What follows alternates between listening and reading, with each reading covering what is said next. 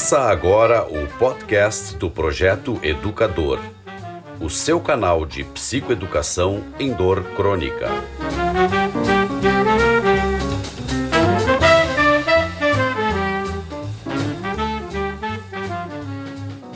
Bem-vindos a mais um podcast do Projeto Educador. O assunto hoje tem um convidado muito bom com nós aqui, o parceiro Luciano Machado de Oliveira. Ele é médico anestesiologista, especialista em dor, e hoje a gente tem uma árdua missão, que é convencer os nossos amigos, pacientes, os nossos ouvintes, a tomarem cuidado com um inimigo que se veste de amigo, que são os anti-inflamatórios não esteroides. Eles têm até uma sigla, né, Luciano, que é AINES.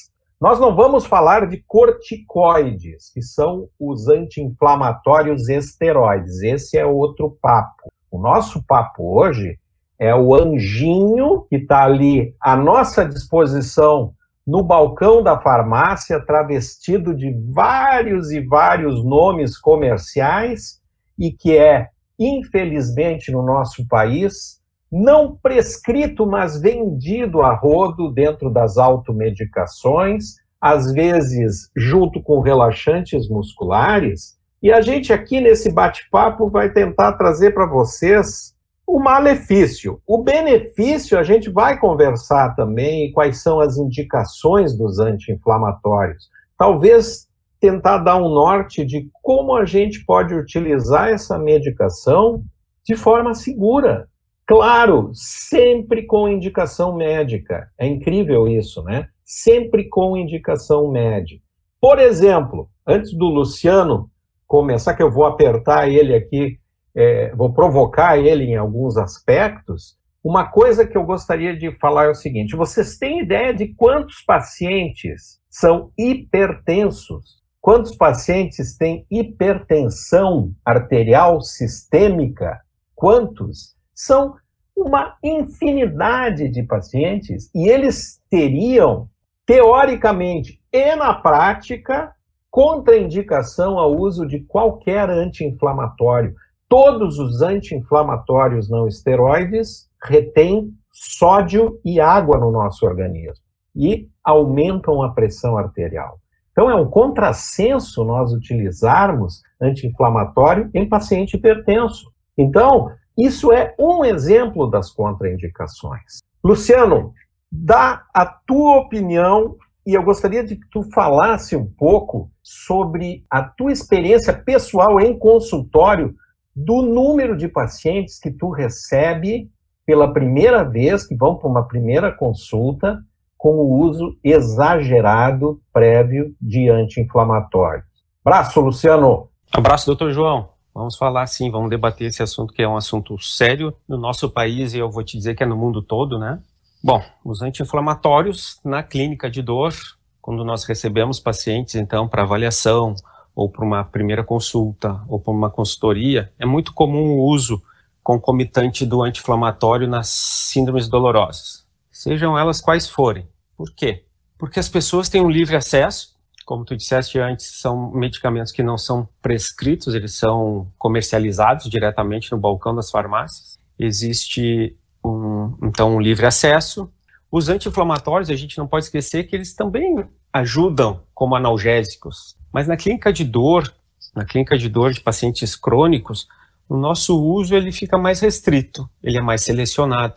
Normalmente nós temos outras tantas alternativas para ajudar esses pacientes, como tu mencionaste antes, pacientes da nossa faixa etária da clínica de dor, são pacientes idosos, mais comumente, né? São pacientes que têm outras comorbidades, que é uma palavra que está em voga hoje, ou seja, são pacientes que têm hipertensão, são pacientes que têm algum distúrbio, então, de tipo gastrite, tipo uma síndrome de rins, por exemplo, o paciente pode ter uma função renal diminuída, né? Mas esses dois pontos, tanto o sistema digestivo quanto a pressão arterial, eu acho que são os dois grandes motivos para a gente repensar em pacientes crônicos, principalmente. Então, na clínica de dor, a gente utiliza os anti-inflamatórios não esteroidais, que são os AINES, né?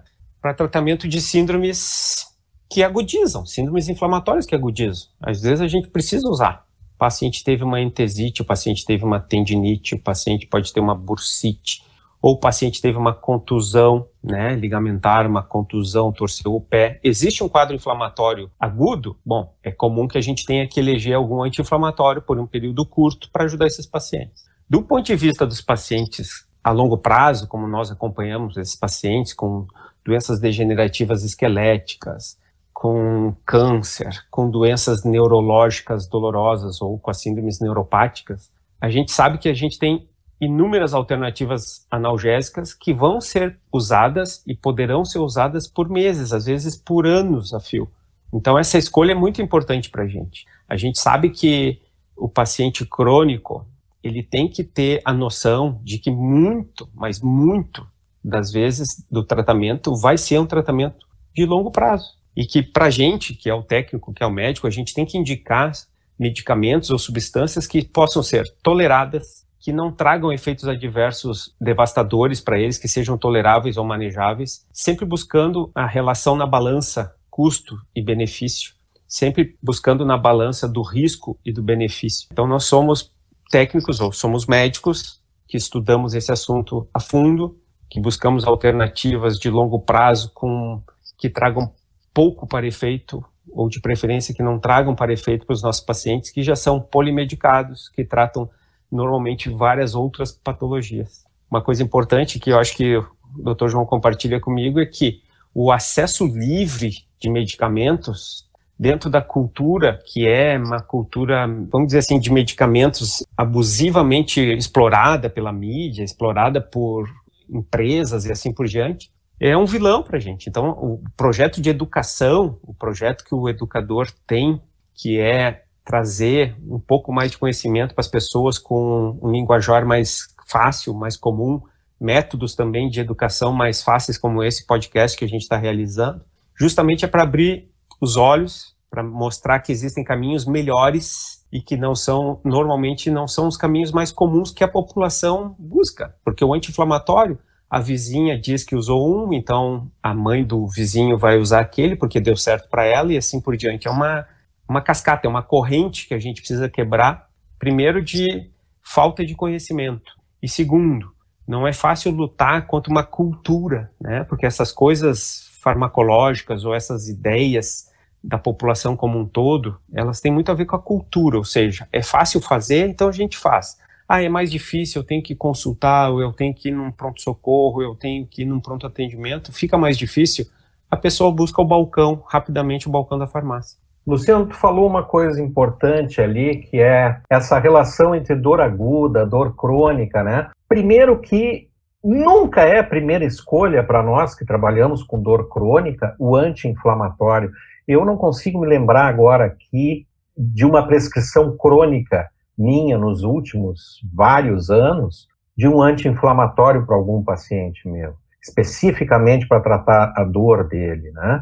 Então, a gente já começa separando o joio do trigo, né? Dor crônica anti-inflamatória é uma exceção no tratamento, é como tu falou, uma agudização, mas muito bem desenhada. Tem muitas armadilhas quando se fala em anti-inflamatório. Por exemplo, paciente idoso, e hoje a gente tem várias classificações, o idoso frágil, o super idoso, mas eu diria de forma geral, e tu há de concordar comigo, acima dos 65, 70 anos, evitar anti-inflamatório, porque o potencial dano, por exemplo, a gente fala muito, a gente lembra muito da dor no estômago, né, da gastrite, mas o paciente que tem divertículos, que às vezes nem sabe que tem divertículo no intestino, ele está sob um risco muito grande de sangramento, ou um grande sangramento, ou um sangramento oculto do intestino nessas áreas de divertículo.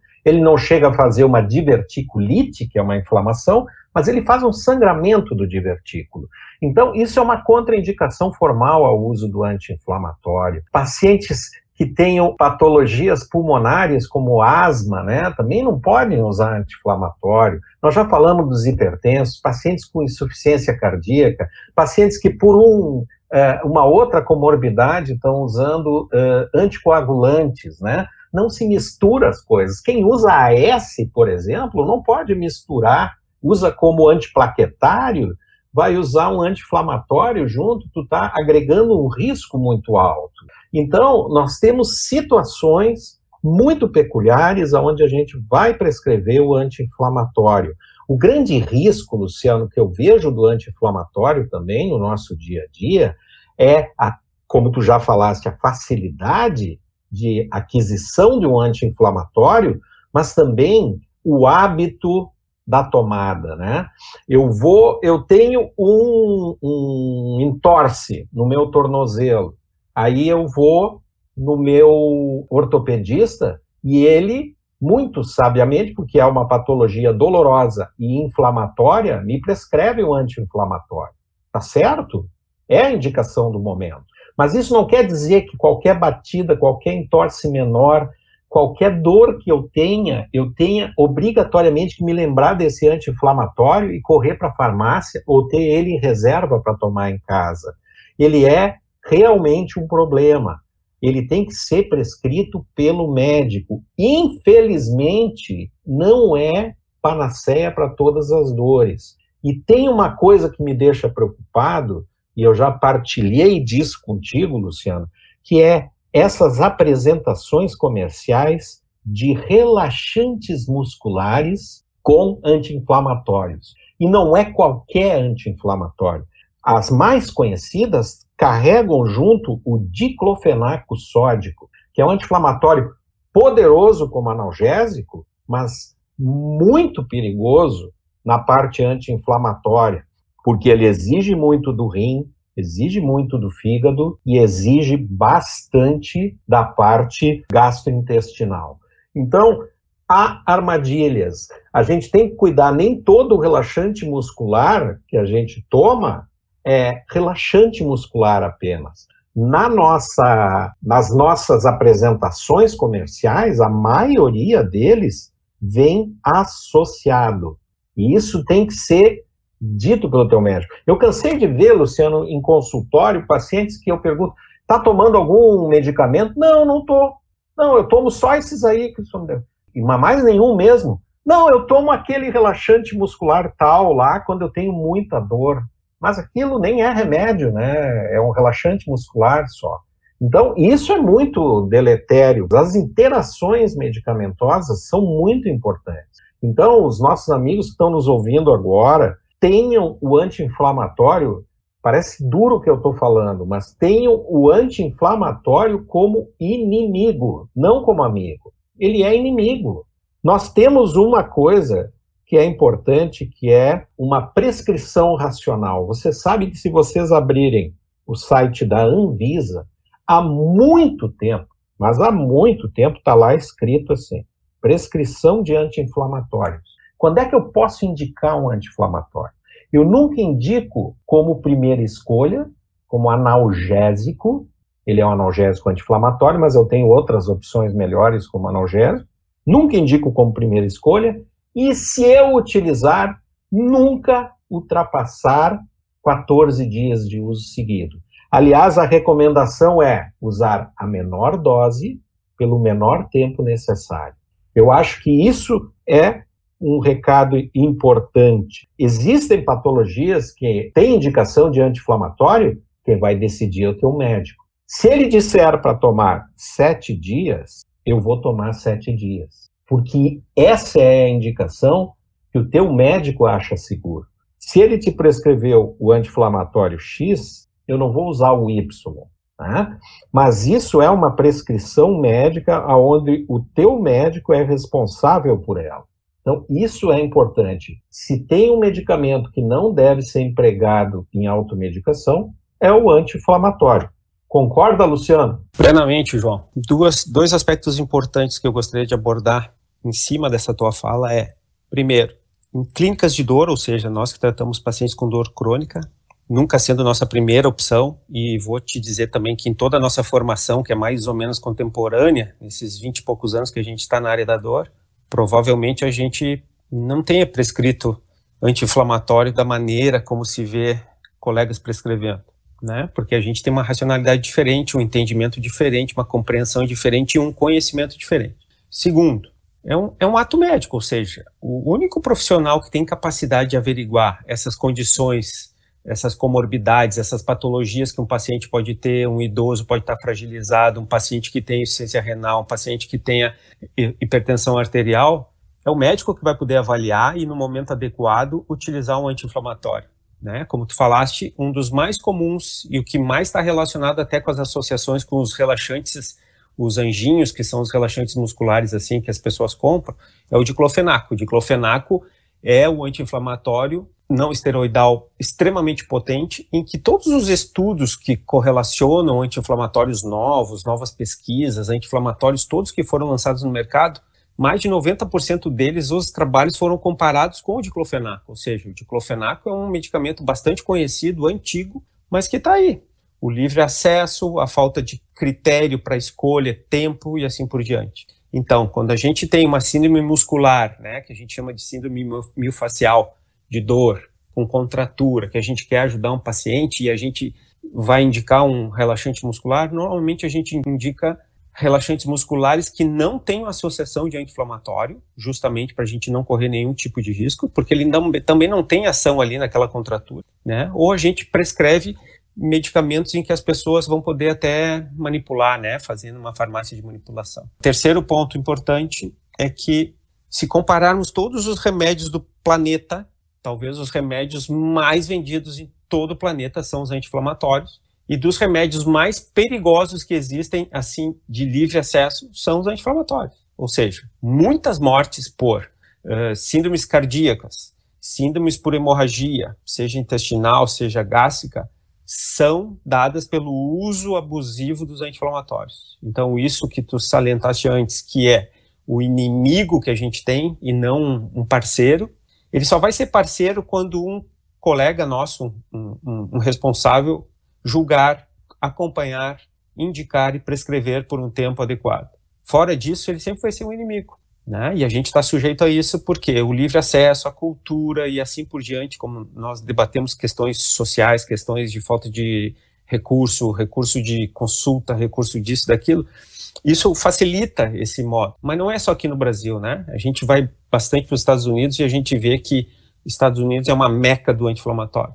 Mas lá parece haver um controle daí dentro das entidades médicas e de cuidados de pessoas, um controle um pouco melhor. Já que no Brasil a gente não tem isso, mas o acesso é livre e isso é uma coisa que faz a gente, parece, perder e ficar desestimulado dessa luta, né, de querer educar as pessoas para não usar, porque a tentação é grande. E como não é um medicamento de prescrição obrigatória, bom, aí vira realmente uma ação popular. Todo mundo vai, todo mundo usa, todo mundo se arrisca. Muitos pacientes sofrem extremos danos com relação ao uso, principalmente ao uso mais prolongado. Então, temos alternativas em dor crônica ou aquelas dores recorrentes dos pacientes que não são por características inflamatórias agudas. Temos dezenas de alternativas. A gente sabe, tu sabes, a gente trabalha muito com medicamentos de várias famílias, várias ordens, e que a gente sempre busca a melhor relação entre custo-benefício, risco-benefício e longevidade do tratamento. Ou seja, nossos pacientes de dor crônica, eles normalmente vão ser pacientes com tratamentos longos. E os anti-inflamatórios não entram nessa cadeia de tratamento longo. Nunca vão entrar. Eu acho que o recado está dado. Um último aspecto que me vem agora, Luciano, que também é importante, é a ilusão que alguns pacientes, né, têm de que se eu usar ele injetável, eu não vou ter problema gástrico, não vou ter problema intestinal, ele vai agir muito mais rápido, né?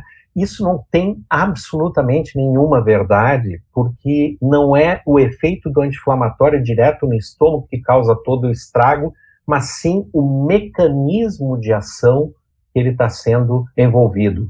Uma outra mascarada nos anti-inflamatórios são essas apresentações que são extremamente inofensivas, entre aspas, né, de apresentações em gel, em spray, que se usa a rodo, principalmente pacientes com artrose, e que usam à vontade várias vezes ao dia. Existe, sim, absorção pela pele, principalmente se tiver a pele um pouco machucada, se jogar anti-inflamatório em cima. Então, o recado que fica aqui é cuidado.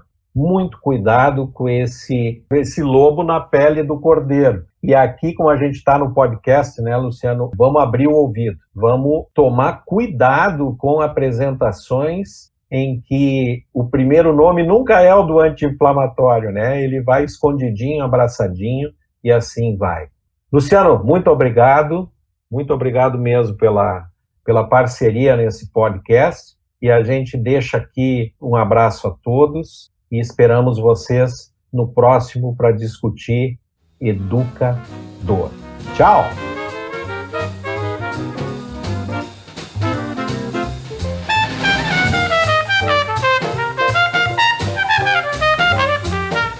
Você ouviu o podcast do Projeto Educador. Acesse o nosso site e conheça a nossa plataforma educativa www.projetoeducador.com.br.